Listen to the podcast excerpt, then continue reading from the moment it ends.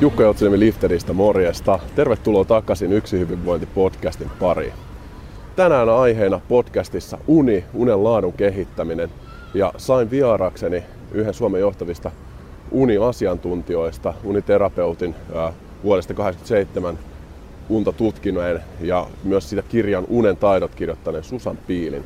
Ja ideana tässä jaksossa oli kysyä kysymyksiä, mitä teiltä kuulijoilta oli tullut, ja kysyin myös semmoisia asioita, mitkä mua ja meidän valmentajatiimiä kiinnosti unessa. Ja nimenomaan porautuu löytämään lisää semmoisia käytäntöön vietäviä vinkkejä oman unen laadun parantamiseen.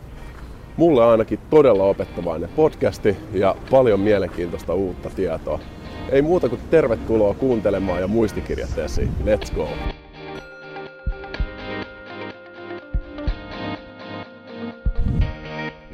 Tervetuloa Susan, tosi kiva saada sut mukaan tänne yksi hyvinvointipodcastiin. Joo, kiitoksia.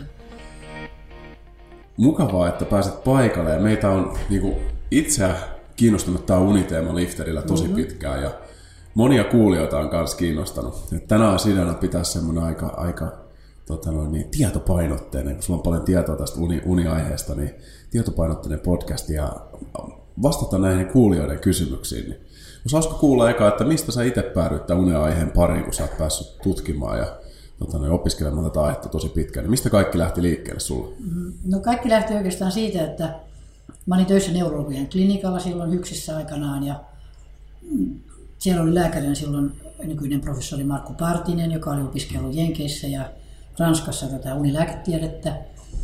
Ja sitten hän, hän tota kerran mulle sanoi Meilahden sairaalan aulassa, että haluatko tulla töihin uniklinikalle. Ja tota, mä olin ihan uniklinikalle, että mitä se niinku on. Ja, ja, hän oli perustanut silloin tuonne Miina Selänpään säätiön omistamaan Ullalinnan palvelukeskukseen tämmöisen yksityisen uniklinikan, joka oli ensimmäinen Suomessa. Että täällä oli tehty silloin kyllä jonkin verran niin tämmöisiä unirekisteröintejä, sitten niin unipatja-rekisteröintejä, mutta Markku alkoi sitten todella niin kuin tämmöisen kunnollisen tutkimuksen unesta. Ja mä lähdin siihen mukaan sitten ja ensin mä olin tietenkin vähän ihmeessäni, mutta sitten mä olin tuolla Stanfordin yliopistossa koulutuksessa ja, ja sain sitten käsityksen, että miten sitä unta tutkitaan, mitä se kaikki on. Ja, ja siitä se kaikki sitten lähti, että vähän niin kuin yrityksen järjestyksen kautta tehtiin niitä silloin niitä rekisteröintejä, että siinä oli kaikenlaista ongelmaa, kun oli paperitulosteita ja kaikkea muuta silloin ja mustesuihkuja oli ja näin, mutta tota, kyllä se siitä sitten lähti ja, ja me koulutettiin tosi paljon sitten muita lä, niin kuin henkilökuntaa siihen, että lääkäreitä ja hoitajia ympäri Suomen ja pikkuhiljaa se on sitten lähtenyt siitä. Mutta siinä vaiheessa suunta ei kauheasti niin kuin arvostettu eikä, eikä sitä juuri tutkittu ja sanottiin vähän, että mitä se tuommoista tutkitte, että hän on mm. ihan niin huuhaata. Että, mutta sitten osoittautui, että unen, unen aikana tapahtuu tosi paljon ja siellä on paljon erilaista toimintaa ja, ja unihäiriöt sitten rupesi tulemaan esille ja tutkittiin paljon niitä uniapneaa ja rajaliikehäiriöitä ja tämän tyyppistä. Ja sen jälkeen sitä unta on ruvettu sitten arvostamaan pikkuhiljaa niitä, niitä klinikoita on sitten ympäri Suomen. Ja Milloin te aloititte tämän tutkimuksen? Me aloitettiin tota, 86 silloin ja mä oon mennyt silloin 87 mukaan. Ja, eli yli 30 vuotta on ollut tässä unen parissa töissä. Joo, tämä on, tämä on niin tosi mielenkiintoinen mm. aihe. Just se, kun sanoit, että siinä on tosi paljon tullut esille, että mihin kaikkeen unen vaikuttaa, Joo. niin mitä sä näkisit itse, että niin se näkemys siitä, että kuinka kokonaisvaltainen vaikutus meidän hyvinvointiunella on, niin se, se näkemys, mikä silloin 87 vuonna oli, että mitä siinä on muuttunut nyt sitten, kun tätä on tutkittu tätä unta paljon? Joo, silloinhan tietysti tota, nämä oli nämä, niin kuin esimerkiksi uniapnea, eli unen aikaiset hengityshäiriöt ja, ja tämän tyyppiset, niin oli ihan selviä, että siellä oli paljon niin kuin niitä apnea-potilaita ja niitä hoidettiin. Ja, ja tota, mutta silloin unettomuus oli kanssa esillä, mutta ei niin paljon pidettiin sitä vähän semmoisena niin oireena ja, ja se oli keski-ikäisten naisten ongelma ja, ja tota, sitä ei niin paljonkaan tutkittu. Mä pidin kyllä esityksiä silloin niin unen, unenhuollosta ja tällaisesta, mitä itse voi tehdä niin kuin lääkkeettömästi ja näin, mutta, mutta se ei oikeastaan niin, niin kiinnostavaa ollut siihen aikaan. Että kyllä se on muuttunut tosi tosi paljon, sanotaan nyt.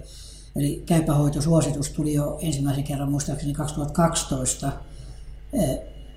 vai oliko se 2010, että silloin ensimmäisen kerran niin kun sitten suositettiin näitä lääkkeettömiä hoitoja unettomuuden hoidossa.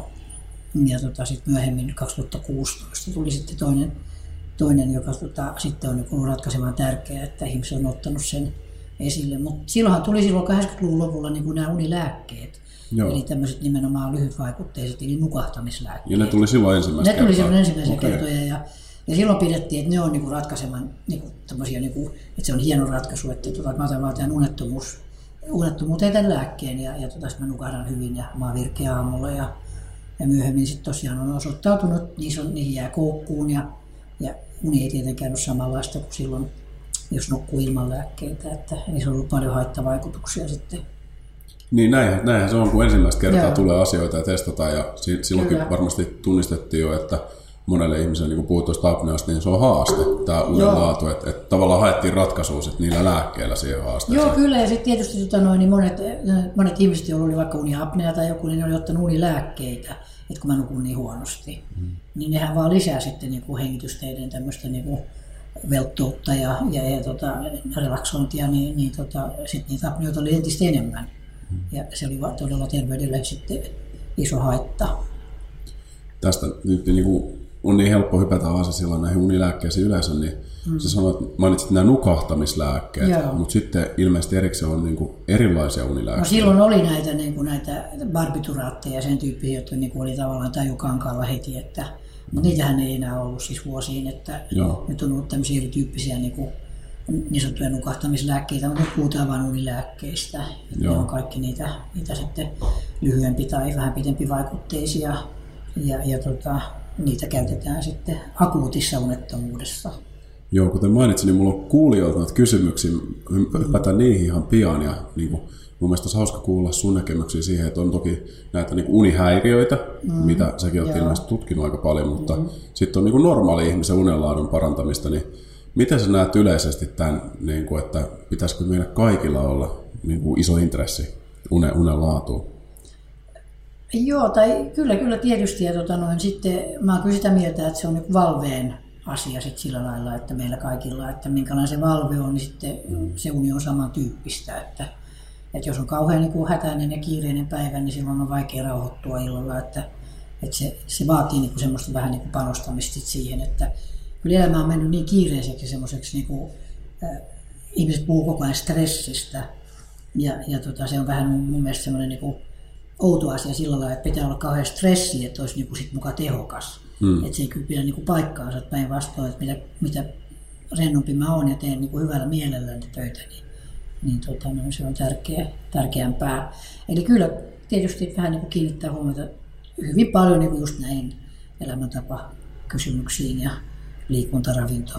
Näistä varmaan puhutaan vielä sun kanssa sitten erikseen. Joo. Oletko itse nähnyt tämän nyt? Tuntuu, että viime vuosina tämä kiinnostus on noussut nimenomaan unen laatu kohtaan. Niin Oletko kohdannut tätä paljon? Olen kohdannut paljon ja, sitten just tuota, aina nuoremmat ja nuoremmat ihmiset sitten hakee apua ja sanoo, että mun pitäisi nukkua kahdeksan tuntia, että mä en pysty vaan nukkumaan niin paljon. Ja, että sitten tulee vähän sellainen suorituskin, mikä ei sitten tietysti ole sitten hyvä asia. Että, hmm että, tota, että ei, unta ei voi suorittaa, että sitä ei voi pakottaa mitenkään.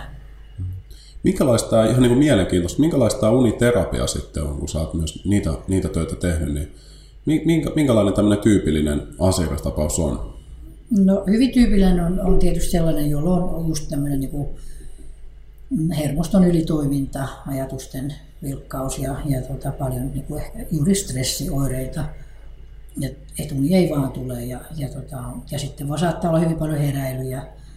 Et jos nukahtaakin hyvin, niin sitten kuitenkin niin herää parin tunnin päästä ja koko ajan semmoista pientä heräilyä. Ja, ja, ja tota, sitten hän haluaa apua sit siihen, siihen, että miten mä voisin niin kuin, nukkua paremmin. Mutta tämä uniterapia niin kuin rakentuu sillä lailla, että me lähdetään niin vähän sillä kolme ulotteisesti liikkeelle, että ne, on, ne ulottuvuudet on sellaisia vähän niin kuin abstrakteja tietysti sillä että ne voi niin kuin mennä mihin vaan, mutta mutta lähinnä niin tämmöinen fyysinen taso ensin, että missä otetaan huomioon sitten niin kuin elämäntavat ja, ja tota, rutiinit ja, ja, ja tota, unen rytmi erityisesti on tärkeää, että miten mä rakennan sen rytmin. Ja sitten, sitten tietysti se, että miten mä fyysisesti rentoutan itseni. Ja sitten me noustaan niin kuin semmoista portaikkoa vähän ylöspäin ja, ja tota, sen jälkeen tulee sitten ajatukset ja tunteet, käsitellään niitä, minkälaisia asioita liittyy sitten niin kuin mielessä uneen ja nukkumiseen. Ja, ja hyvin paljon siellä on sitten käsitellään niin tämmöisiä niin unettomuuden pelkoa esimerkiksi. Että moni pelkää, että sen toiminnallisen unettomuuden lähtökohtaa, että on joku kriisi tai, tai elämäntilanne, jolloin niin sit nukkuu huonosti. Ja sitten vaikka se kriisi menee ohi, niin sitten alkaakin niin kuin loppujen lopuksi pelätä sitä, että jos mä en sitten taaskaan nuku, niin se on se unettomuuden pelko. Joo. Ja sitten noustaan niin kuin vielä sit ylemmäksi siinä, että siinä on niin kuin sitten arvot ja tarkoitukset ja tämmöiset ihmisen korkeimmat ulottuvuudet sit mukana.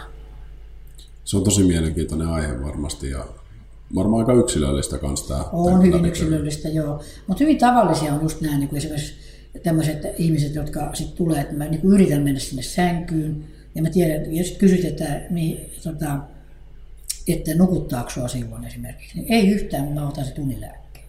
Mm. Että ei voi mennä niin kuin sinne vuoteeseen odottamaan unen tuloa. Tai tietenkin voi mennä, monethan menee odottamaan sinne, että mä menen pari tuntia aikaisemmin jo sinne makaamaan, jotta mä sitten nukahtaisin jossain vaiheessa. Niin se on vaan niin kuin haitallista. Ja yleensäkin siinä vuoteessa oleminen silloin, kun uni ei tule, niin se, se vaan sitten altistaa enemmän sille, että, että se sänky on semmoinen huono impulssi. Hmm. Miten nämä uni, unilääkkeet, mikä sun näkemys on nyt unilääkkeisiin, että missä tilanteessa niitä kannattaa ottaa ja No tietysti unilääkkeet on sellaisia, että niitä tarvitaan varmaan silloin, kun on akuutti unettomuus ja elämän kriisi ja jotain ikäviä tapahtumia, semmoisia, että mä menetän sitä varten, niin silloinhan niitä tietysti tarvitaan ja jos ei omin voimin selviä. Mutta sitten jos, jos se menee niin kuin pitemmäksi, että kuluu niin kuin sanotaan kolme viikkoa, kolme neljä viikkoa ja vielä niin kuin tavallaan haluaa niitä käyttää, niin silloin kannattaa hakeutua sitten jo, jonkunlaiseen muuhun hoitoon, että käydä lääkärillä, että miettii, että onko siellä taustalla esimerkiksi joku masennus tai ahdistus tai tämän tyyppinen, joka sitten täytyy hoitaa erikseen. Tai sitten kokeilla näitä lääkkeettömiä hoitoja. Joo. Mitä mieltä saat yleisesti, kun, miten nämä unet, unilääkkeet mulle sille ei ole niin selvää, että miten ne vaikuttaa mm. siihen unen laatuun, että se varmaan riippuu myös lääkkeestä. Riippuu mutta... lääkkeestä, kyllä. Mutta sanotaan niin nämä, just nämä nämä tavallisimmat niin kuin nukahtamislääkkeet tai unilääkkeet, mitä määrätään, niin ne usein vaikuttaa sillä lailla, että se syvä uni vähenee siellä sen määrä ja varmaan tämä unen näkövaihekin, tämä virkeuni tai remuni vähenevät, niin, niin, tota noin, niin se vaikuttaa siis sillä lailla, että se uni on semmoista niin kuin aika pinnallista. Et, et puhutaan, niin kuin, että se on niin kemiallinen uni ja, ja tota, siinä ei ole semmoista rytmisyyttä, mitä normaalisti olisi. Ja, ja ihminen sanoi, että joo, kyllä mä oon niin nukkunut, mutta sitten mä en välttämättä tunne oli virkistyneeksi. Että kyllä siellä semmoisia, ja sitten jotkut lääkkeet voi vaikuttaa tietysti sen, että on aamutokkurainen ja, ja tota, voi tapahtua sitten niin kuin vanhemmallakin väestöllä just sitä, että voi kaatuilla tai näin, että, että se on sillä lailla haitallista. Mitä sitten esimerkiksi melatoniini tai muut tämmöiset vastaavat? Joo, melatoniinikin, no oikeastaan niin tämmöisen suosituksen mukaan melatoniini on unen rytmittäjä. Joo. Eli se ei ole niin kuin tavallaan unilääke, tai se ei ole ollenkaan unilääke, että sitähän käytetään sillä tavalla, että se lievästi nukuttaa. Mm. Mutta nykyään suositellaan sitä, että, että melatoniini otettaisiin hyvissä ajoin ennen nukkumaan menoa. Et koska silloin alkaa niin sit se melatoniinin eritys, joku pimeää tulee niin tai hämärtää, niin silloin, silloin jo siinä vaiheessa, että reilusti sitten ennen nukkumaan menoa ja, mm. ja tota, sanotaan, pari-kolme tuntia ainakin ennen nukkumaan menoa voisi ottaa se melatonin ja sitten tahdistaa sitä, mm. niin kuin alkaa vaikuttaa sit siihen, että mua alkaa nukuttaa joku tiettyyn aikaan. Niin, eli just niin kuin sanoin, tunne rytmittää siinä mielessä, että normaalistikin keho tuottaa tätä meidän unihormoni melatoniinia ja sitten Kyllä. jos ottaa muutama tunnin ennen nukkumaan menoa, niin sitten se se auttaa niin. Niin sitä, joo kyllä, että se yhdessä sitten. Mutta sitten sit kun ikääntyy, niin sanotaan 4-50 jälkeen se melatonin eritys alkaa vähentyä. Joo. Et sitä ei ole niin paljon, mutta, mutta en, mä, en mä suosittelisi niin ehkä nuorille ihmisille niin hirveästi sitä melatoniinia, että, että jollei sitten ole niin todella tämmöinen niin viivästynyt unirytmi, että menee aina myöhemmin ja myöhemmin nukkumaan ja sitten pitäisi niin nukkua koko aamupäivä, niin silloin melatoniini usein sitten annetaan lääkkeeksi tiettyyn aikaan ja sitten myös kirkasvalohoito aamulla, että Joo. saisi sitä rytmiä kohdalleen. Onko se, onko se sitten yleensä tämmöisessä, jos haluaa siirtää tätä unirytmiä, niin mikä on sun kokemuksen mukaan sitten semmoinen aika, milloin, että tota noin, kuinka, kuinka paljon kannattaa kerralla siirtää sitä rytmiä ja, ja sitten, että kuinka kauan siinä yleensä menee, että mm, pääsee Siinä voi mennä kauankin tietysti, riippuu, että miten vaikea se on se, se ongelma. Mutta tota, yleensä ehkä puoli tuntia viikossa vaan, että, että hyvin vähitellen siirtää sitä sitten. Joo. Joo.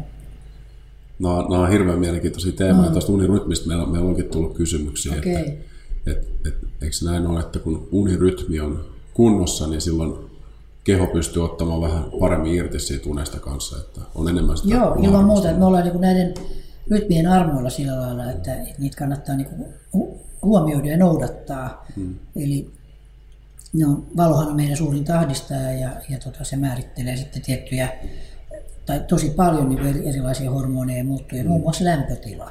Hmm. Eli, eli lämpötila, sisäinen lämpötilahan on sellainen, että se nousee aamulla ja, ja, ja sitten alkaa laskea illalla, että aivot, aivot jäähtyvät. Ja sitten vireystila menee sen mukana. Eli, eli kun lämpötila on sisäisesti korkea, niin myös tuota vireystaso on korkea. Ja eikö tämä nimenomaan ole kytköksissä siihen luonnolliseen rytmiin siinä mielessä, että Joo. kun keho pääsee viilenemään ja aivot viilenee kyllä, niin silloin se tulee. Niin, on Joo, kyllä. Eli noudattaa sitä ja samalla lailla tuota, myöskin stressihormoni kortisoli rauhoittuu, että se laskee mm. iltaa kohti. Hmm.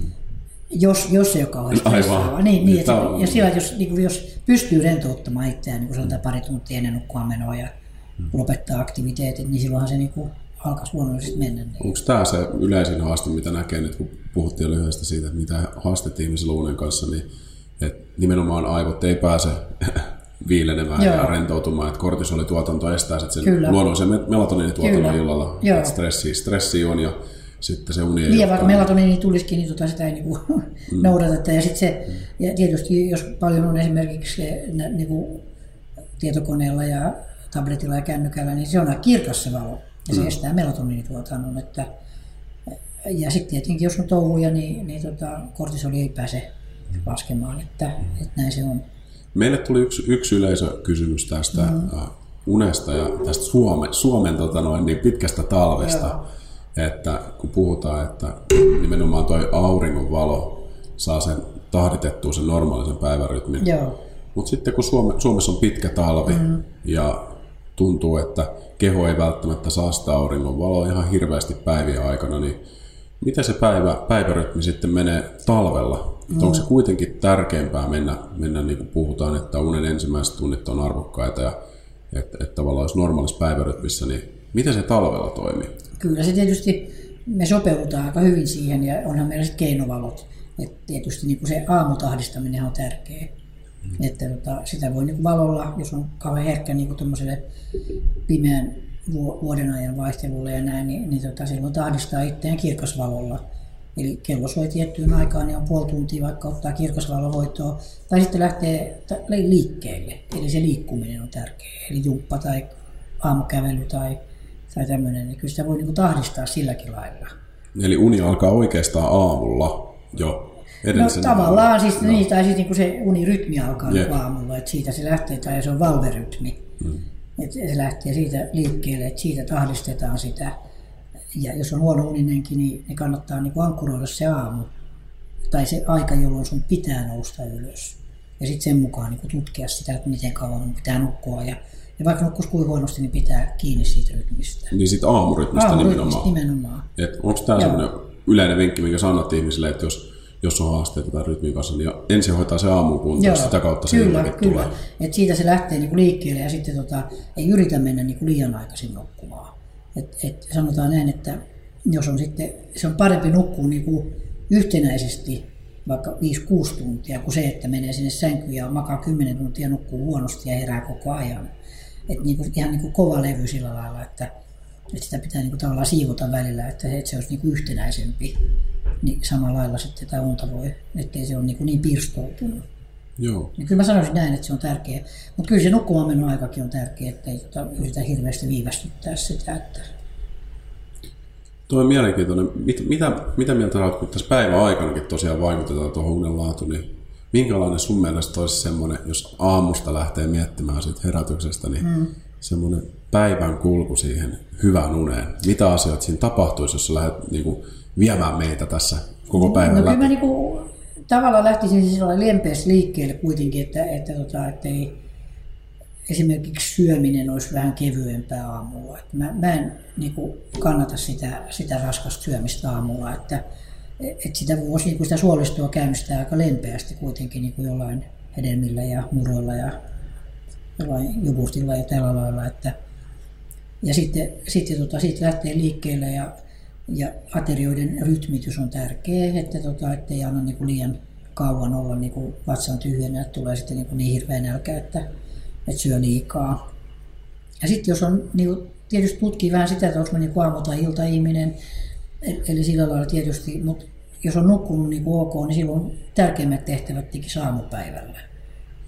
Et se olisi niin kuin hyvä niin kuin sillä lailla satsata siihen. Ja jos on hyvin kiireinen päivä, niin muistaa kuitenkin niin kuin tämmöiset pienet tauot, jolloin voisi niin kuin itseään vähän niin kuin, lempeästi hoivata sillä lailla, että voisi vähän niin kuin pitää silmiä kiinni ja hengitellä rauhallisesti ja rauhoittaa sitä päivää. Mutta monet sanoo, että ei ole mahdollisuutta millään lailla niin kuin tehdä sitä, että mutta voisi panna vaikka tuon päätteen kiinni ja vähäksi aikaa ja, ja mm. siinä sitten vaikka venytellä vähän ja tehdä jotain lihas, lihasvenyttelyä, tai sä tiedät niistä, niin mitä voisi tehdä ja, ja juoda vettä riittävästi ja, ja tota, ehkä vähentää kahvia ja sillä lailla, että muistaa se, että kahvillakin on kuitenkin aika pitkä vaikutus. Mm. Että se, jos juo tosi paljon kahvia päivässä, niin, niin se vaikuttaa iltaan asti. Että kyllä mä tälleen sen tekisin. Ja, ja sitten tota, töiden jälkeen niin suomalaiset syö tosiaan aikaisin, niin kuin päivällisen siinä viiden, viiden maissa. Että jos siinä, siinä vaiheessa syö tosi paljon, niin silloinhan ei jaksa lähteä enää mihinkään liikkeelle. Mutta jos tekisi niin, että söisi vaan sillä niin kevyesti siinä vaiheessa vielä ja, ja tota noin, niin sitten lähtisi vähän liikkumaan, reippailemaan ja sanotaan 5 ja 7 välillä, koska silloin lämpötila on luonnollisesti korkea vielä. Ja, ja sitten siinä, sen jälkeen ottaa sitten kuuma sauna tai suihku tai joku tämmöinen ja nostaa sitä lämpötilaa ja sitten sen jälkeen vasta syödä. Mm. Niin kuin vähän myöhemmin, että Markku Partinenkin suosittelee sitä, että söisi niin kuin vähän välimeren tyyliin vähän myöhemmin, vaikka 8-9 välillä.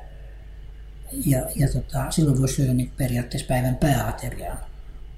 Ja siinä voisi olla sitten myöskin mukana vähän hiilihydraattia enemmän ja sillä lailla, mutta kuitenkin, kuitenkin tota noin, niin,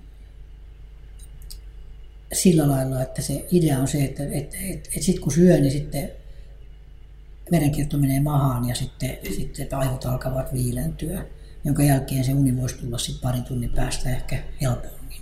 Eli se on tämä aivojen viilentäminen? Mikä aivojen viilentä, se on nimenomaan se sisäinen lämpötila. Joo. Joo. Mitäs sitten toi, kun ruoansulatus toimii tosi aktiivisesti, niin saattaako se vaikuttaa sille, että se olisi hyvä, jos sulla on 8-9 aikaa syödä, mm. että se, sekin ehtisi vähän viilentymään, vai haittaako se, jos kehon lämpötila kyllä, kyllä, joo, joo, joo, kyllähän se kato siis tota, nimenomaan aivojen lämpötilahan tässä on niin tärkeämpi. Yes. Et, et se aiheuttaa sitä niin uneliaisuutta.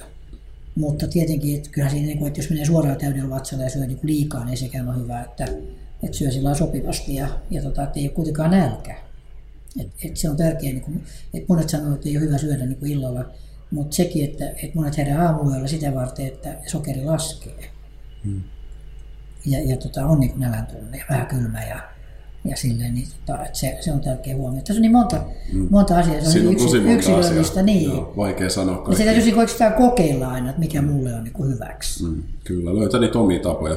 Joo, toiset sanoo, että mä en voi syödä illalla, että sitä varten, että jos on vaikka refluksi tai joku tämmöinen, niin sekin on tärkeä niin ottaa huomioon, että ja riippuu, että mitä syö. Mm. Yksi tuommoinen mm. klassinen vinkki, mikä aina kuulee, että että vaikka teelusikollinen hunaja sen rauhoittavan teen yhteydessä, Joo, niin pitää niitä verensokereita pikkasen, kyllä. sen takia niin on. Ja sitten tuommoinen sokeri antaa myöskin sitä serotoniinia, joka on tämmöinen mielihyvä mm. hormoni. Mm. Että et, et tämmöinen pieni makea jälkiruokakin joskus voi olla niin kuin hyvä, että, että mulla on hyvä mieli mennä Joo. Joo. Mit, mitä sitten, kun puhuttiin tästä rytmistä, kun tämä rytmi on kuitenkin tosi tärkeä asia mm. tässä unessa, ja mm. moni sitten haluaa vaikka olla tosi, esimerkiksi meidän kuuntelijat, niin moni haluaa olla tosi tehokas arjessa ja haluaa kehittää itseänsä, ja on päättänyt, että herää aikaisin, että herää vaikka kuudelta arkena.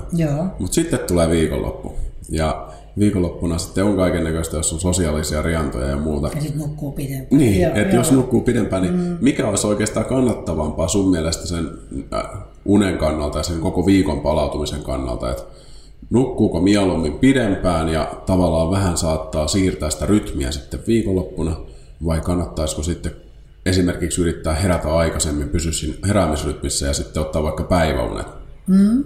Mikä sun mielipide on se, tästä? Sitä kannattaa tehdä mieluummin niin, että tota, et ei nuku hirveän pitkään siitä, mitä arkipäivärytmi on. Että puolitoista korkeintaan kaksi tuntia. Jos normaalisti nousee kuudelta, niin sitten nousisi ainakin kahdeksalta.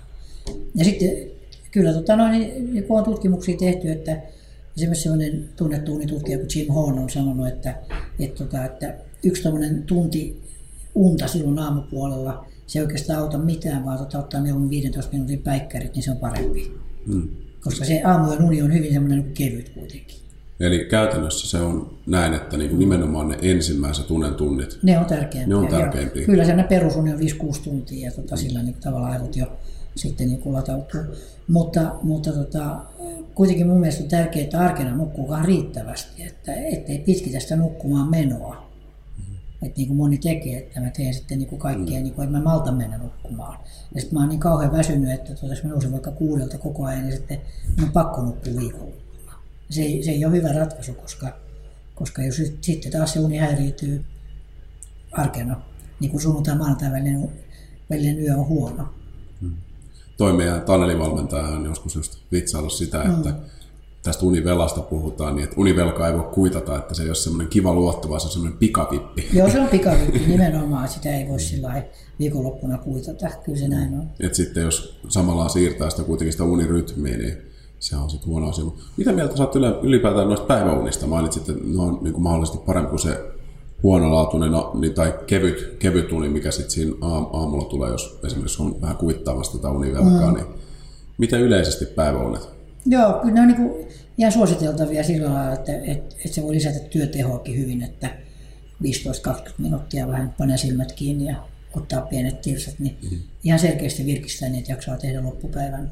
Mutta ei missään tapauksessa yli puolta tuntia saisi nukkua, että sitten se menee jo, niin kuin, sit se haittaa sitä yönukkumista. Joo, ja siinähän se klassinen, klassinen ilmiö tulee, jos nukkuu se joku vaikka 40 minuuttia, niin sitten herää sitten aika syvästäkin unesta mm. saattaa herätä ja sitten onkin tosi tokkurainen. Joo, hirveän tokkurainen. Se menee semmoiseen syviin uniin uudelleen sitten se, tai rytmi, niin, mm. niin tota, se on hankala. Unihan menee periaatteessa parin tunnin rytmeissä niin kuin ympäri vuorokauden. Että... Mutta onko se, onko se näin, yksi kysymys, mikä tuli tästä niin kuin keskellä yötä heräämisestä. Mm. Ensinnäkin kuulija kysyi sitä, että että jos, jos herää keskellä yötä, niin tarkoittaako se sitä, että se on välttämättä huono se unenlaatu? Ja sitten toinen kysymys oli siihen jatkoksi oli se, että mitä jos herää keskellä yötä ja sitten ei saa unta, mm-hmm. niin mitä silloin suosittelisit, että kannattaa tehdä? Mutta mut nämä yölliset heräilyt on ihan normaaleja. Et sillä, että niin kuin mä sanoin, tunni menee parin tunnin rytmeissä. Ja sitten tota, eh, sanotaan puolentoista kahden tunnin välein yölläkin tulee tämä unennäkövaihe, tämä remuni, joka on aika kevyt, aivot on aika aktiiviset silloin.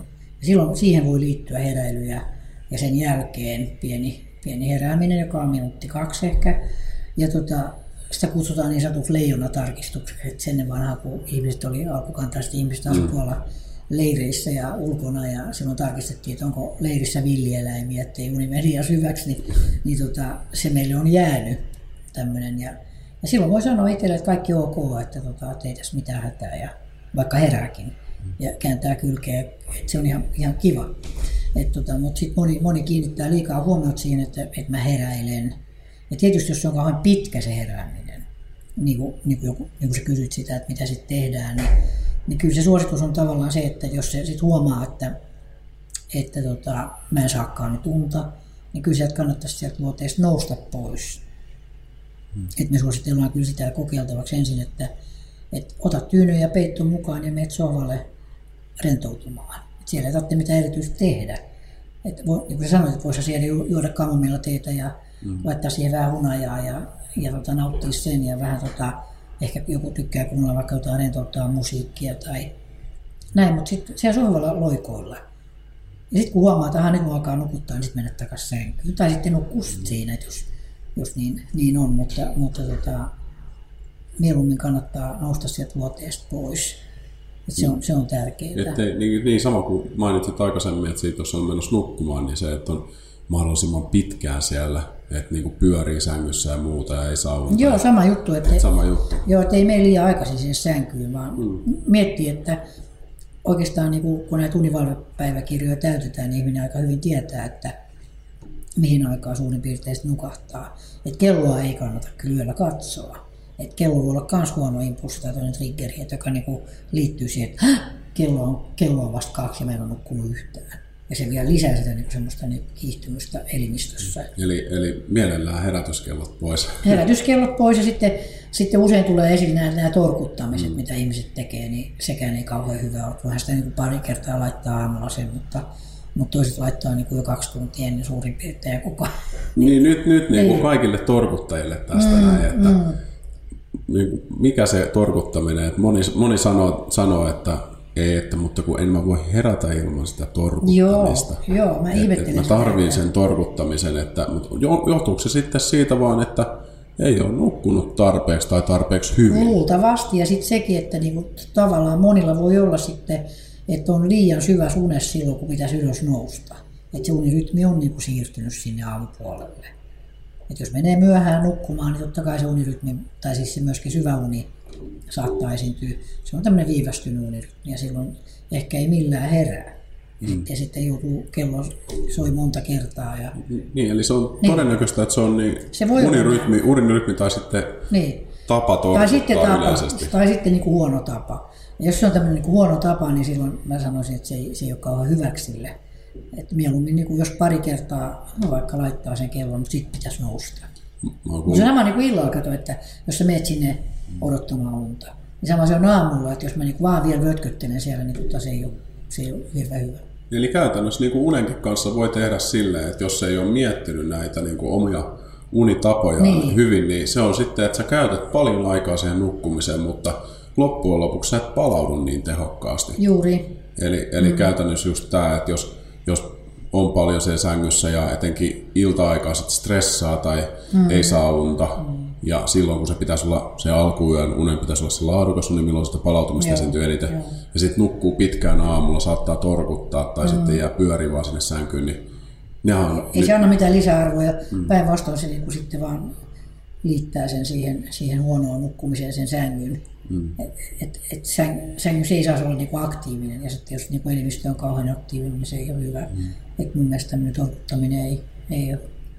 Pidätkö muuten, muuten tämmöisestä ajatuksesta, että tekisi jotain tiettyjä sääntöjä, että sä, mitä sängyssä, että sängyssä ei ottaisi vaikka niinku läppäreitä tai Joo, ne, ne, tai muita? Ne, on, ne kuuluu siihen unenhuoltosääntöihin. Että, no mitä nämä perussäännöt no, on? Ne on niitä aina, aina mitä, tota, että, että juuri ne aktiviteetit pitäisi niinku rauhoittaa pari tuntia ennen nukkumaan menoa, että, että elimistö oppisi siihen, että ei, ei niin kuin voi, päivä ei muutu yöksi niin kuin hetkessä, vaan siinä on se semmoinen siirtymävaihe. Ja, ja silloin niin kuin rauhoittaa itseään siinä vaiheessa, että hei, mietitään, että kohta mennään nukkumaan. Ja, ja, ja luo itselleen semmoisen fiiliksen, että, että on hyvä. Ja silloin jättää pois tosiaan nämä, nämä kaikki tota, pelit ja vehkeet, ettei kannata niitä ainakaan sänkyyn viedä missään tapauksessa. Et sängyssä ei saisi muuta tehdä kuin nukkua ja rakastella, että se on se mm. semmoinen semmoinen perusjuttu. Ja, et kyllä mä sanoisin, että tuossa rakastelutkin joku sanoi, että jos se on kauhean stressi, no ei tietenkään silloin. Hmm. Mutta, mutta Miten se, se vaikuttaa muuten unenlaatuun? Kyllä silloin tietenkin, jos se on niinku hyvä ja tyydyttävä, hmm. niin se, se, se tuo niinku hyvän mielen ja dopamiinieritys lisääntyy ja tulee sitä hyvän olon, olon tunnetta ja silloin uni hmm. Että se on ihan selvä. Mutta sitten näitä sääntöjä ja muita tosiaan, että, että, tota, että makuuhuone pitäisi luoda semmoiseksi niin kuin miellyttäväksi, että, että siellä vaan nukutaan ja, ja, ja tota, luodaan se rauhan, rauhan pesäksi. Että et siellä ei, niin kuin, ettei sängyn olla kauheasti kamaa ja kauheasti niin pursuilevia hyllyjä ja epäsiisteyttä. Ja, et, et se on sellainen paikka, että ihanaa pääsee tuonne lepäämään. Siellä on raitisilma ja sopiva pimeys. Et nyt tulee taas kysymykseen se, että että kun on valoa paljon, niin tota, joku sanoo, että en mä voi nukkua, kun on niin valosaa. No silloin pitää hankkia sellaiset verhot, että siellä on pimeää, koska me tarvitaan pimeyttä, että melatoniini erittyisi yöllä. Mitä mieltä saat tästä no, pimennysverhot, niin me ollaan ainakin Lifterillä suositeltu niitä tosi paljon. Joo. Ja muuta, niin onko se pilkkopimeys sun mielestä tosi tärkeä asia tässä mielessä? Mun mielestä se on niin riittävä pimeys on niin hyvä, että, että ilman muuta kannattaa sitä tämähän on hirveän mielenkiintoinen, kun nämä kaikki asiat, mitä meillä on, mitä ihmisillä on niin kuin genetiikassa, mm. niin on tullut jostain tuolta, niin kuin kerroit siitä leijonaunesta. Joo, nimenomaan. Se on tullut sieltä, että me tarvitaan niin kuin pimeyttä ja sitten valoa. Mutta tämä on mielenkiintoinen, niin on kuullut pikkasen tästä historiasta, että miten ihminen on nukkunut, niin mm.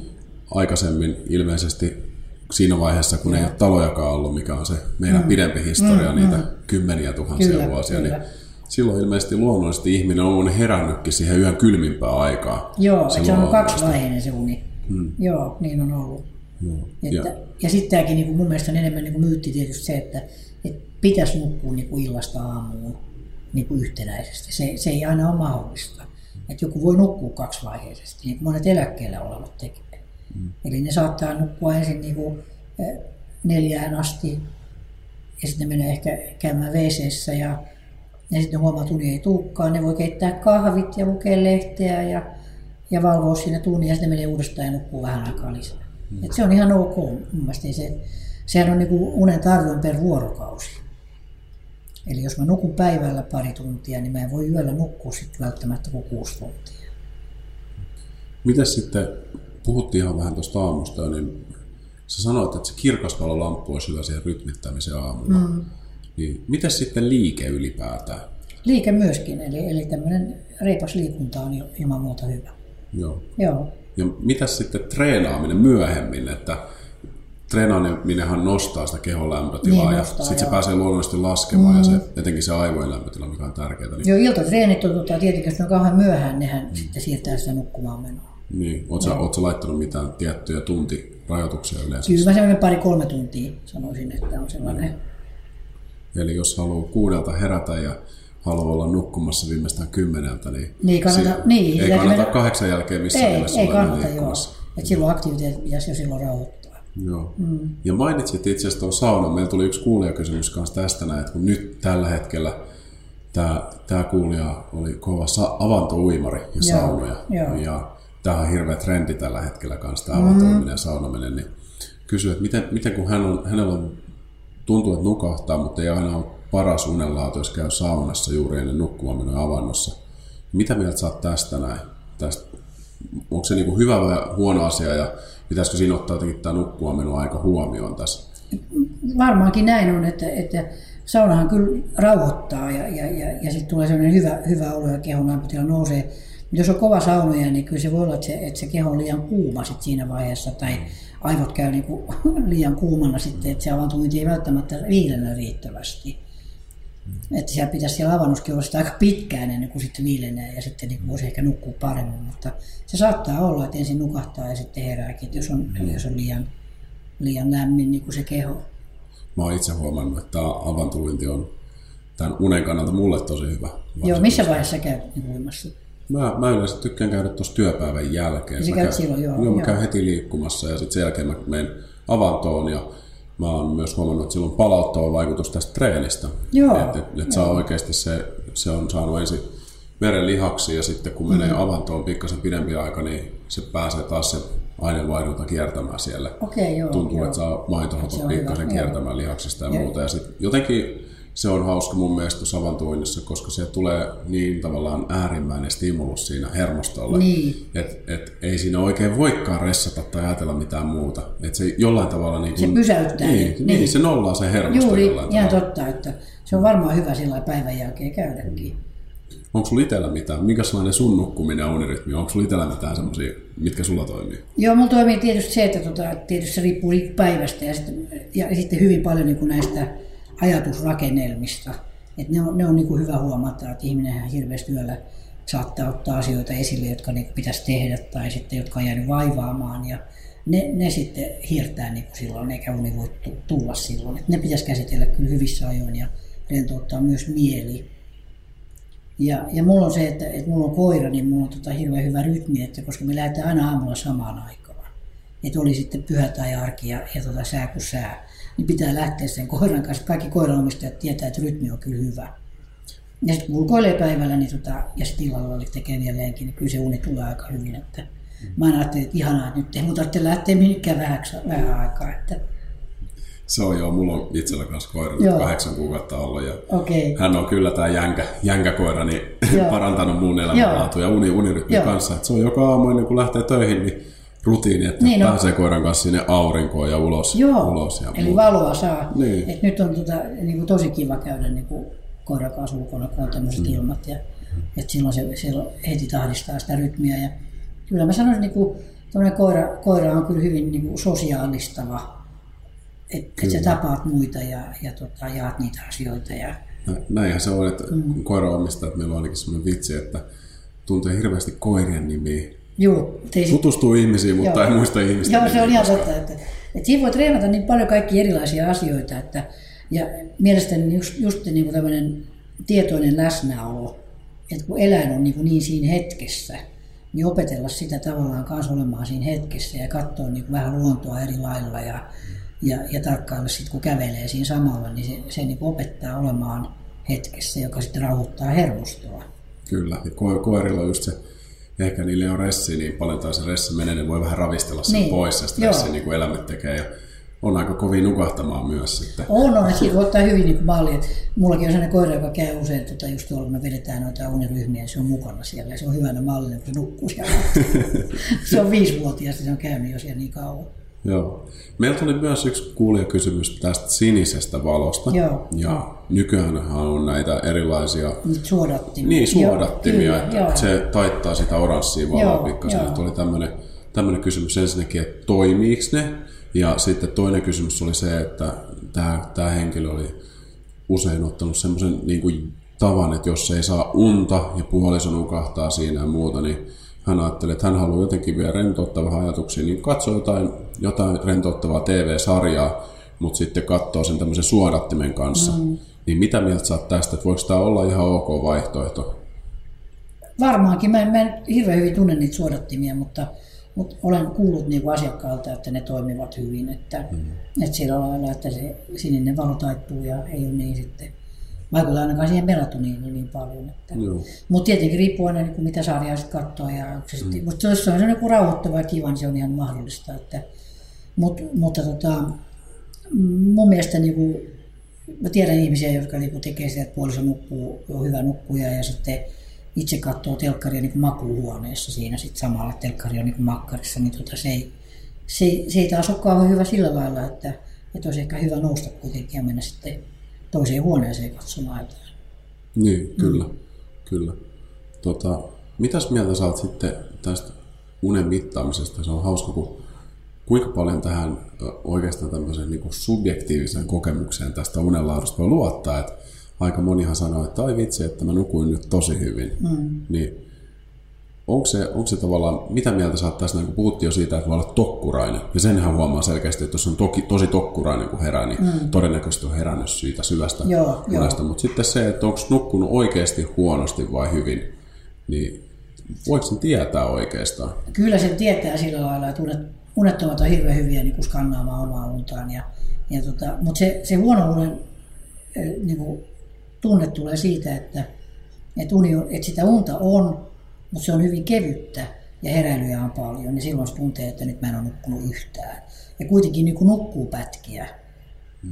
Ja, ja tota, sitten taas kun nukkuu, niin kuin, ettei herää eikä muista niitä heräilyjä, niin silloin, silloin tuntee, että mä oon nukkunut tosi hyvin.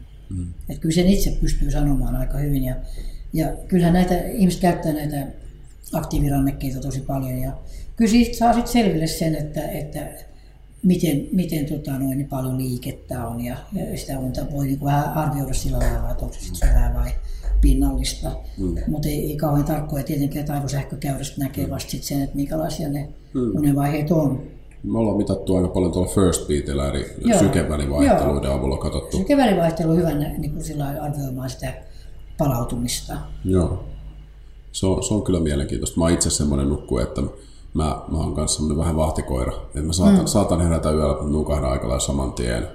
Ja nyt on mitannut eri laitteilla todennut, että itse asiassa mä oon tosi hyvä nukkumaan. Joo. Mutta se on ilmeisesti sitten, että mulla on tapana herätä silloin vähän niin kevyemmän, ei sen syvän unen syklin aikaan. Vaan se- kevyen niin remmin aikana, joo, sä nouset mm. sitten, niin kuin, tai vähän heräät, sä skannaat vähän. Kattelen niitä leijonia. Ja sä katsot, että onko tämä leijonia, sitten jatkat nukkumista, joo. Kyllä. Joo, mutta se on ihan, se on ihan normaalia. Mm. Että ei se, ei sitä, ihmisellä on noita heräilyjä tota, muutama kerran tunnissa voi hyvinkin olla. Ja... Mitäs mieltä sä oot sitten tämmöistä myytistä? Mä oon muun muassa kuullut yhdeltä kaverilta semmoisen, että ei kun en mä, mä haluan torkuttaa vähän tässä aamulla, kun mulla on kaikista makeimmat unet.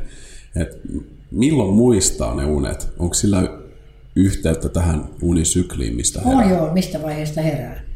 Et, et jos herää niin just tästä remmunen vaiheesta, niin silloin, silloin tota, muistaa ne unet. Että mä muistan, kun mä tein tota uni, niin kuin yö, yötyötä silloin mä tein näitä rekisteröintejä joskus, niin mä odotin aamulla, kun potilas oli remmunen aikana, niin sitten mä menin herättää, koska silloin se oli heti skarppina. Mm. Mutta jos menee niin syvän aikana herättämään, niin, niin tota sitten on ihan tokkolla, että hei. Että... Mm. Eli, eli kerrotaan vielä ihmisille nämä unenvaiheet. Joo. Eli jos lähdet avaamaan nämä eri unenvaiheet, niin on syvän unenvaihe. Joo, niin, ensin, ensin kun nukahdetaan, niin tulee tämmöinen torke, eli se on semmoinen niin unen ja valveen rajamaalla on ykkösvaihe. Sitten mennään tämmöiseen keskisyvään vaiheeseen, eli kutsutaan kakkosvaiheeksi. Ja sitten tota, aika pian, sanotaan tuossa 15 puolen tunnin kohdalla, niin 15 minuutin puolen tunnin kohdalla tulee alkaa se, se tota, syvän unen vaihe. Ja, ja, ja sitten siitä, sanotaan kun lasketaan sit nukahtamisesta, niin puolitoista kaksi tuntia, niin menee, tulee ensimmäinen remuni. Eli se on tämä unen näkövaihe. Eli syvä uni on hyvin tämmöinen niin kuin, se on aivojen lepovaihe, että silloin aivoista tulee hyvin hidasta signaalia ja aivo, tai sähkö, aivosähkökäyrä on niin semmoinen, ne näyttää tosi hitaita, aivoaaltoja. Ja sitten taas kun tulee remuni, niin, niin tota, silloin, silloin tota, aivot on hyvin vilkkaat. Ja, ja tota, silloin nähdään näitä unia. Ja se kestää sitten semmoinen vai, ensimmäinen vaihe niin kuin alle 20 minuuttia, sanotaan noin 10-15 minuuttia, ehkä sit, ei sitäkään. Ja sitten vaihdetaan uudelleen taas syvään uneen. Ja sitten tulee taas puolentoista tunnin, kahden tunnin päästä se remmi. Et sanotaan, pari-kolme sykliä voi olla näin. Ja sitten aamua kohti, kun mennään, niin se uni kevenee. Eli on aika paljon sitä kakkosvaihetta ja sitten näitä, näitä REM-vaiheita on useammin. Eli mitä kauemmin nukutaan, sitä enemmän ollaan niin tämmöisessä niin kevyessä unessa ja REM-vaiheessa. Ja sitten aamulla muistetaan niitä unia just silloin, kun herätään niistä. Miten tämä sitten luontaisesti vaihtelee nämä unisyklit tällaisella luontaisesti hyvällä, hyvällä unukkujalla versus sitten semmoisella ihmisellä, jolla ehkä haasteita sen palauttavan unen no, no, silloin tietysti, jos on hyvä nukkuja, se nukkuu niin kuin just näin, että 5-6 tuntia on semmoista niin kuin syklistä hyvää unta ja, ja tota, se on ihan niin kuin, nuoret ihmiset nukkuu useimmiten näin. Mutta sitten ikää tulee lisää ja, ja tota, sitten jos on, jos on huono nukkuja, niin, niin nämä rytmit ei ole, ei ole niin selkeitä. Et niitä heräilyjä on paljon ja, ja, ja sitten varsinkin jos on joku unihäiriö, niin ei päästä ollenkaan näihin syviin vaiheisiin, että koko ajan tulee näitä heräilyjä ja, ja sen takia ihminen on väsynyt. Ja sitten sanotaan näin, että ihminen saattaa olla niin kokea, että mä oon uneton, ja se uni on hirveän huonoa, ja sitten kun tutkitaan se oikein, kun käydään unirekisteröinnissä, niin, niin huomataan, että siellä onkin joku, joku raajaliikehäiriö tai sitten tämmöinen ylähengitysteiden ahtaamasta johtuva niin kuin tämmöinen nenän tukkosuus tai joku muu vastaava, joka herättää. Että ne, herä, ne, ne havahtumiset on tosi pieniä. Ne on muutaman sekunnin mittaisia, mutta ne häiritsee niin paljon, että ihminen on väsynyt. Että kaikki tämmöinen on sitten hyvä, hyvä selvittää. Joo, toi on kyllä tosi mielenkiintoista mm. toi, toi unen yksilöllisyys. Joo mikä siihen saattaa vaikuttaa? Joo, siihen tietysti kaikki päivän tapahtumat voi vaikuttaa sitten ja me ollaan niin kuin herkkiä, että mitä herkempi ihminen on, niin se tietysti voi myös unella. Että, että se on tämmöinen herkkien, ihminen on herkkä, että tunteet vaihtelevat ja sitä varten me reagoidaan nukutaan eri tavalla. Miten tämä sitten oppiminen on, niin kun monilla on erilaisia näkemyksiä tähän näin, että, että tota no, niin, miten esimerkiksi jotkut kokee, että kun herää, niin saa se unen aikana heti aamulla sitten kokee, että saanut ratkaistua jotain isoja pulmia ja muita. Niin oletko itse perehtynyt tähän näin, että miten, miten oppiminen ja Kyllä. muisti liittyy tähän uneen? Oppiminen muisti tietysti unen aikana painetaan mieleen asioita ja opitaan asioita. Ja, et syvän unen aikana periaatteessa sitten eh, painetaan niin kuin mieleen niin kuin tietoja ja sitten remuunen aikana opitaan taitoja. Mm. Että ne, ne menee sillä lailla. Ja, ja kyllä, okay. kyllä näihin pulmiin on, on ihmiset löytävät ratkaisuja nukkumisen aikana, että aivot prosessoi niitä silloin kuitenkin. Eli, eli käytännössä sitten kuitenkin, jos sanot, että taitoja oppii siinä remuunen se vähän kevyemmän unenvaiheen aikana, niin molempia, molempia tarvitaan ja, joo, ja sitten kyllä. optimaalisesti olisi molempia aika hyvin, niin mikä, mikä sitten tämä, tämä mitä sulta varmaan aina kysytään, että mikä on oikea määrä unta? Että jos, totta kai varmaan ikä vaihtelee, mutta jos olisi, olisi vaikka tämmöinen keskimääräinen työikäinen ihminen ja sitten mm. vaikka eläkeläinen, että väheneekö se unen tarve vanhemmilla ihmisillä kanssa? Ei yleensä. Että kyllä, se, kyllä se säilyy samanlaisena. No. Että jos on niin kuin pitkään...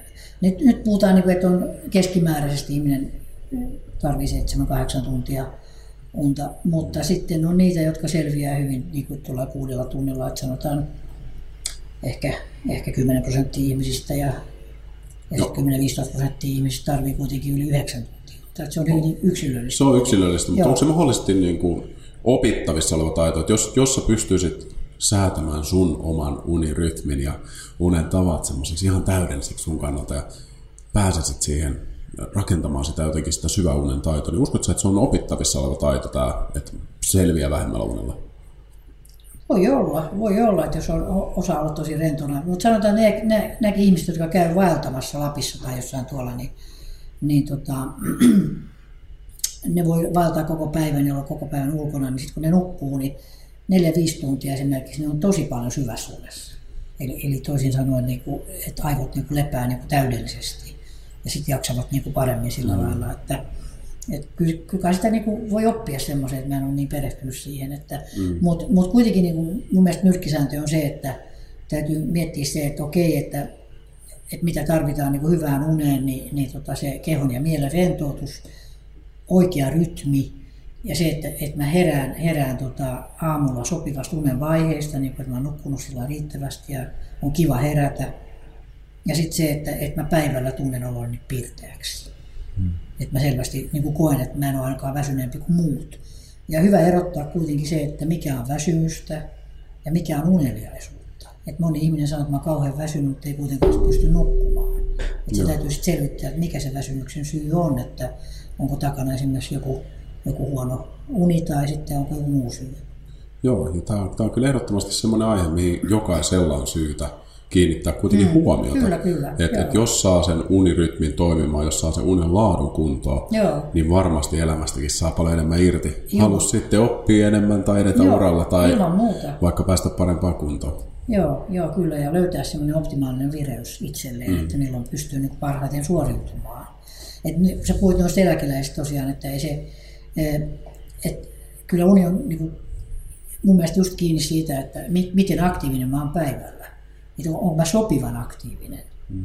optimaalisen vireä, optimaalisen aktiivinen ja sitten mä voin nukkua hyvin. Mm. Että jos mä oon hirveän passiivinen päivällä, sanotaan ihmiset, jotka on sit vuoteeseen sidottuja, että jostain syystä ei pääse liikkumaan ja, ja tota, kun ajattelee näitä laitoksessa olevia ihmisiä, niin, niin ei siellä ole mitään virikkeitä. Mm. Niin silloin pystyy kyllä nukkumaan hyvin. Mm, kyllä. Mm. Ehkä tuossa pitää vielä tarttua tuohon vaelluskommenttiin. Mä oon itse mm. todella intohimoinen vaeltaja. Aha, no oletko kokeillut näin just? Mä, mä oon käynyt viimeiset 15 vuotta vähintään kerran mm. Lapissa ja vaeltamassa. Ja huomaa kyllä, että siellä tulee toi, että on varmasti aktiivinen päivä aikana. Joo. Saa luonnonvaloa. Kyllä. Stressi poistuu. Mm. Mm. Siellä on raikasta ilmaa että kyllä, kyllä mä huomaan, että siellä kun se uni tulee, niin Joo. varmasti että se hyvä unta tulee, tulee kyllä myös paljon. Ja Joo. joskus usein kesälläkin, kun käy vaeltamassa Lapissa, niin saattaa olla, että on niin kuin 24 tunnin vuorokausi, että pystyy olemaan hereillä jonkun suorituksia sitten menee nukkumaan, niin mm. voi olla menee 10 tuntia unta kanssa. Niin. Mutta siellä tulee aika oikeastaan niin kuin, aika paljon noita hyvä, hyvän niin kuin unen luomisen edellytyksiä täyteen kyllä. Että. Kyllä. Mutta kyllä mä muistan, kun yksikin, yksikin tota asiakas sanoi silloin, että et, et kun hän oli Lapissa hiihtämässä ja tota, että hän hiihti niin kuin 50 kilometriä päivässä ja tota, miksi hän ei sitten nukkunut. Mm. Ni, niin kyllähän siinä on tietenkin se kanssa, että mitä hirve, hirveämmin treenaa, niin, niin tota, sitten tulee niin ylirasitus. Niin sekään, silloinhan sitä kortisolia on valtavasti kehossa, Aivan. niin ei silloin pysty nukkumaan. Että se, et se sopiva rasitus, että miten mä löydän itselleni sen hyvän rasitusmuodon. Mm. Ja toi on niin toisessa päässä tosi hyvä todeta, että jos on tosi passiivinen, tekee vaikka päätetyötä mm. ja ei pääse liikkumaan tai ulkoilemaan ja joo, niin, joo. Niin, niin silloinhan se, se on myös se, että ei ole tapahtunut sitä keholle normaalia lämpötilan vaihtelua päivän aikana mm. ja e, sitä kautta ei, ei ole kokenut sitä, niin kuin, niin kuin sanoit, niistä pirteitä, virkeitä vaihetta. Juuri. Niin silloin ei pääse siihen syvään uneen. Mutta mun mielestä toi on tosi hyvä, hyvä huomio kyllä mm. kanssa. Mm. Aivan. Haluaisitko vielä kertoa, onko, tuleeko sinulle mieleen mitään, mitään niin sellaisia vinkkejä? Me ollaan aika monipuolisesti tässä käyty läpi tätä unta, mitä sä haluaisit vielä painottaa ihmisille? Se Unen taidot kirjassa ainakin, minkä Joo, siellä, siellä, tosi siellä, paljon on niitä, niitä vinkkejä kyllä ja tota, noin erilaisia harjoituksia. Mä haluaisin painottaa kuitenkin näitä, näitä niin kuin mielen, mielen tota, hallintatekniikoita ja tämän tyyppiset, jokainen löytäisi jonkun semmoisen keinon, millä voi rentouttaa niin sekä kehon että mielen, että ne on niin kuin hyviä. Ja sitten myöskin semmoinen, mitä me hirveän usein, usein tota, tai siis joka, oikeastaan joka kerta ihmisille sanotaan, että, että tämmöinen ystävällinen suhtautuminen itseen, itse, itse myötätunto, joka lisää niin kuin aivojen joustavuutta, on hyvin tärkeää, että, että mä ei, uni ei ole missään tapauksessa mikään suoritus, vaan täytyy olla lempeä itselleen, että, että hei, että, tota, että jos mulla on vaikeaa, niin mä oon niin kuin, tavallaan vähän niin kuin hellin itseäni ja rauhoitan sillä lailla sympaattisen hermoston. Eli että mä olisin tämmöisessä niin kuin sulattele, lepää ja sulattele hermoston tilassa. Mm. Että parasympaattinen hermosto saisi sen vallan. Ja siihen liittyy sitten tietysti niin kuin, ä, lepeä suhtautuminen niin kuin itseen ja, ja tota, tietysti muihin, mutta erityisesti itselle pyytää niin kuin jotain, jotain niin kuin rauhaa ja rakkautta ja mm. terveyttä ja turvallisuutta ja hyvää unta. Että se kuulostaa niin kuin naivitolta, mutta, mm. mutta se, se toimii, jos sitä tekee säännöllisesti. Mm. Ja silloin, koska monella unettomilla tai huonomisilla on tämmöinen hyvin paljon vaativuutta niin kuin itseään kohtaan. Mä hirveästi, ja sitten soimaamista, mä soimaan itse, että sä oot niin saamani huono, että, että sä et pysty edes nukkumaan. Ja, mm. Niin tämmöiset kaikki pois. Mm. Että oppisi sitten elämään sillä lailla jotenkin ystävällisesti itsensä kanssa. niin se, se, se auttaisi aika paljon ja, mm. ja tämmöiset hyvät, hyvät harjoitukset sit siihen mukaan, niin, niin tota, mä luulen, että sillä päästään niin eteenpäin. Meillä on ollut semmoinen tapa muistuttaa semmoista kiitollisuusharjoituksesta, kun Joo. on tutkittu, että ei ihminen voi olla samaan aikaan kiitollinen ja stressaantunut, niin hyvä parisuudenharjoitus myös ennen nukkumaan menon, niin käydä läpi, että mistä asioista on ollut kiitollinen tänä vuonna, tänä päivänä siis Juuri. ja puolison kanssa samaa. Joo, me tehdään myös sitä, että, tai, tai sanotaan, että et, etsis vaikka kolme hyvää asiaa, mitä tänään tapahtui. Joo, just näin. Ni, niitä, että ei vuoteeseen missään tapauksessa saa viedä niinku niitä pulmia. Mm. Ja niin kuin mä huomasin, että teillä oli taas tuossa tämmöinen to-do-lista, että mitä, mitä asioita mä tänään tekisin. Mm. Niin, niin sen voi tehdä niin kuin tavallaan iltapäivällä joku lähtee töistä, että hei, mitä mun pitää huomenna hoitaa. Että mä en niillä kuormita itseäni. Aivan. Niin. Oikeasti, niin kuin, että miettii sen seuraavan päivän Joo. silloin, kun lähtee töistä, ettei tuo niitä sinne vapaa-ajalla. Juuri. Että miksi mä veisin työasiat niin kuin sinne niihin aikoihin, jolloin mun pitäisi latautua. Kyllä. Ehkä, no. ehkä se just lähtee tästä näin, että tiedostaa ja arvostaa niin kuin tiedostaa sitä, mm. oikeasti sitä sen oman vapaa-ajan ja palautumisen tärkeyttä. Että, Kyllä. Että tuntuu, niin kuin sä sanoit, että tämä uni ei pitäisi olla mikään suoritus, että kun nykyelämässä kilpaillaan paljon ja mm. on hirveän kova hektisyys. Ja Joo, suoritetaan koko niin, ajan. Niin, kaikki pitäisi suorittaa. Että eihän mm. tämä uni, uni, vaikka tämä on, nyt ihmiset tiedostaa, että se on tärkeä asia, niin ei oteta sitä suorittamista kuitenkaan tälle puolelle. Ei, koska siinä pitäisi olla sellaisessa olemisen tilassa. Mm. Että et semmoisia hetkiä myös päivällä, jolloin mä vaan olen, mm. niin silloin nukkus paremmin, koska se uni on tämmöinen olemisen tila. Että mä heittäydyn toiseen maailmaan kokonaan. No. Mm. Tähän, tähän, tähän on hyvä taputella, mutta meillä on sellaisia muutamia kysymyksiä, mm. mitä me kysytään aina kaikilta vierailta, okay. kun täällä on hyvinvoinnin asiantuntijoita ja erilaisia mm. ihmisiä, ihmisiä täällä podcastissa käydä, niin Mulla on kaksi tämmöistä äh, peruskysymystä. Toinen on, että äh, mikä sulla on semmoinen oma tapa, jonka sä haluaisit jakaa ihmisten kanssa, mikä on ollut sulle tärkeä sun hyvinvointiin liittyen? Tuleeko mieleen mitään semmoista tapaa?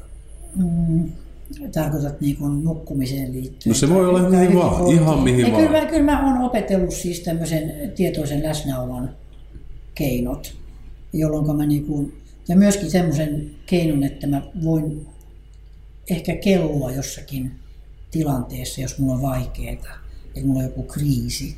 Eli, eli tota, että silloin ei pysty asioita ehkä muuttamaan, mutta silloin mä otan vastaan niin sen ilot sekä surut sellaisina kuin ne on.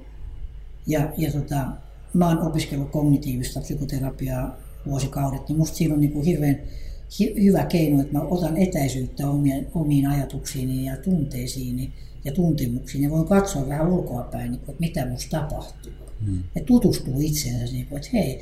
Ja sitten myöskin se, että, että, että mulla on ajatus, että mä nukun huonosti, tai mulla on ajatus, että mä en selviä tästä, mutta se on pelkkä ajatus, koska mä en tiedä mikä on totta. Niin mä sanoisin, että tämmöisiä asioita kannattaisi ehkä ehkä harjoitella. Ja mitä sä- itse harjoitellut. Miten sä itse pääsit käsiksi tähän, tähän tapaan, tai mikä voisi olla semmoisia niin kuin ensimmäisiä askeleita, joita voisi ottaa? Ihan semmoinen vaikka, vaikka opetella niin kuin havainnoimaan omaa hengitystään, että, että nyt mä hengitän sisään ja nyt mä hengitän ulos ja tehdä sitä vaikka laskemalla kymmeneen, että kymmenen hen, sisään hengitystä. Ja sitten huomaa, että viiden kuuden sekunnin päästä ajatus on karannut, niin ystävällisesti palauttaa sen takaisin siihen laskemiseen. Aloittaa sitä alusta ja treenaa niin kuin tämmöistä tietoista läsnäoloa. Ja, ja, tota, ja myöskin se, että ruvet, ruveta huomaamaan, että hei, mitä minusta tapahtuu ylipäänsä, että, että miksi mä ajattelen näin ja, ja miksi mä sanon noin. Ja, ja kyllä se tämmöinen tieto, se lähtee siitä, että tietoinen ajatus ja tietoinen puhe ja tietoiset teot. Et vähän, et, ajatelkaa sitä, että meillä on 6-70 000 ajatusta päivässä ja niistä vaan ehkä 50 prosenttia on niinku totta tai oikeita ajatuksia. Niin, niin kyllä siinä on tekemistä, että me ei pääse Siinä on, kuntoon. me, että, on tämmöinen mutta tätä voi harjoitella. pieni tämmöinen monkey Kyllä mä sanoisin, että se on aika sellainen hyvä, Joo. hyvä treenikohde, mitä mä oon itse tehnyt. Kyllä. No toinen kysymys on tämmöinen, että mitä antaisit elämänohjeeksi itsellesi kymmenen vuotta sitten? Mitä haluaisit kertoa, jos pääsisit aikakoneella takaisin? Kertoisit itsellesi jonkun ohjeen kymmenen vuotta sitten. Joo, kyllä se liittyy tähän samaan, että tota, että älä aina niinku niiden ajatusten niinku vaikuttaa sun elämään niin paljon ja, ja ettei, ettei ole niin reaktiivinen. Et kyllä mulla on ainakin ollut se oppi, että mä ollut aika, aika niinku tota, helposti reagoiva sillä lailla, että kyllä mä oon rauhoittanut itseäni sitä aika paljon, että ei, ei pidä reagoida eikä aina olla suuna päänä kaikessa. Joo. Tosi kiva. Mistä sut löytää tai mistä kannattaa tutkia lisää uneliittoja ja sun, sun Joo, mulla on nettisivut kyllä kanssa ja, ja tota Uniliitto ry on semmoinen, mihin voi ottaa myös yhteyttä ja, ja, tota, ja siinä meidän unentaidot kirjassa on myös yhteystiedot. Kiitos todella paljon. Tämä oli mulle tosi antoisa keskustelu ja oli mukava oppia lisää unesta. Kiitos, kiitos samoin ja hyviä unia ja vireyttä. Kiitos ja kuulijoilta otetaan ehdottomasti kysymyksiä lisää ja palautetta vastaan. Niin voidaan varmasti välittää myös Susanille. Kiitos.